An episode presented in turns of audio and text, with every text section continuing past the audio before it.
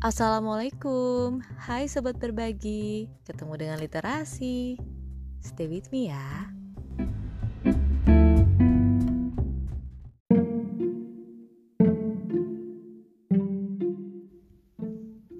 Apa kabar sobat berbagi? Wah, udah 2022 dan ini udah bulan Februari. Sebulan nih, udah lama ya kita nggak ketemu ternyata. Mohon maaf lahir batin nih, literasi butuh rest sejenak untuk menarik nafas. Ois. Gimana kabar kamu sobat berbagi? Sekarang udah masuk virus COVID-19 yang namanya Omicron. Semoga kita, Allah melindungi kita dari hal-hal yang tidak kita inginkan dan merah bahaya yang ada. Amin. Oh ya, mungkin insya Allah di tahun ini literasi akan banyak membahas buku dengan kamu sobat berbagi. Ya, sebenarnya aku rindu banget sih berbagi dengan kamu.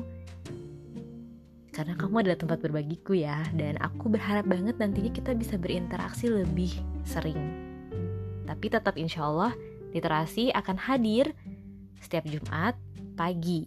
Nah, untuk permulaan di bulan ini, di tahun ini, mohon maaf karena literasi hadirnya di malam hari ya. Dan semoga kamu bisa memahami itu dan ada suara motor masuk gak sih ini? Ini tanpa edit ya, jadi kita langsung aja aku lagi fokus banget uh, menata diri asik uh, tentang visi misi kehidupan. Nah, jadi aku lagi bu baca buku Fitrah Best Life Series. Sebenarnya ini buku udah aku pegang dari tahun mana nih? Ada tahunnya nggak? Oh ya, November 2020. Atas izin Allah baru hari ini aku mulai baca lagi dan semoga bisa istiqomah dan bisa nih e, ceritain ke kamu apa-apa aja. Intinya buku ini tuh untuk siapa pun yang punya pertanyaan gini di dalam hidupnya. Yang pertama, aku merasa kehilangan panggilan hidup atau misi hidup. Terus gimana ya caranya aku buat nemuin misi hidupku? Nah itu. Terus ada juga misalnya yang ngerasa galau dan pengen banget punya misi hidup. Terus cara nemuinnya gimana sih?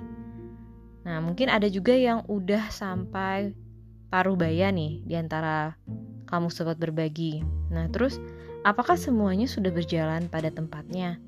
Terus gimana e, cara melanjutkannya gitu? Apa yang harus dilakukan selanjutnya? Terus juga ada misalnya aku udah tumbuh secara spiritual. Bagaimana aku menghubungkan spiritualku dengan dimensi kehidupan lainnya, misalnya kerjaan, keluarga, sosial, dan seterusnya. Terus ada lagi misalnya yang punya pikiran, aku sedang dalam transisi besar nih, selesai kuliah, baru nikah, pekerjaan baru, atau kehilangan pekerjaan, nyaris cerai, punya illness, atau kematian orang yang aku cintai.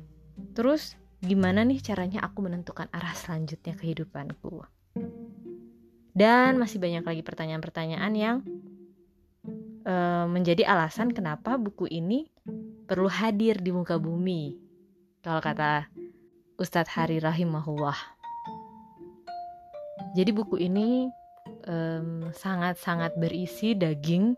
Bukunya juga tebal sih. Tapi menarik karena berwarna. Kita kan suka ya yang punya visual yang menarik gitu ya.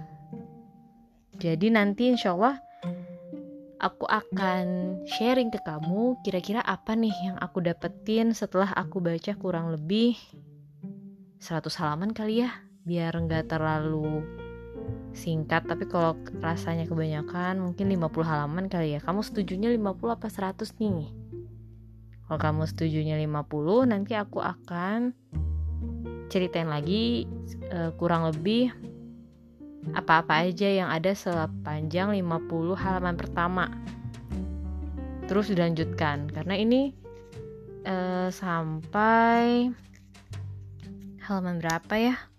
260-an gitu. Oke? Okay? Nah, buat kamu bisa jawab di kolom Q&A.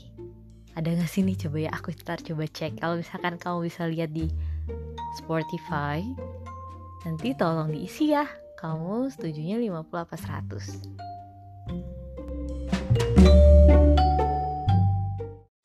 Alhamdulillah, terima kasih sobat berbagi yang udah stay with me sampai akhir podcast dan kamu bisa lihat di deskripsi untuk detail buku sakunya.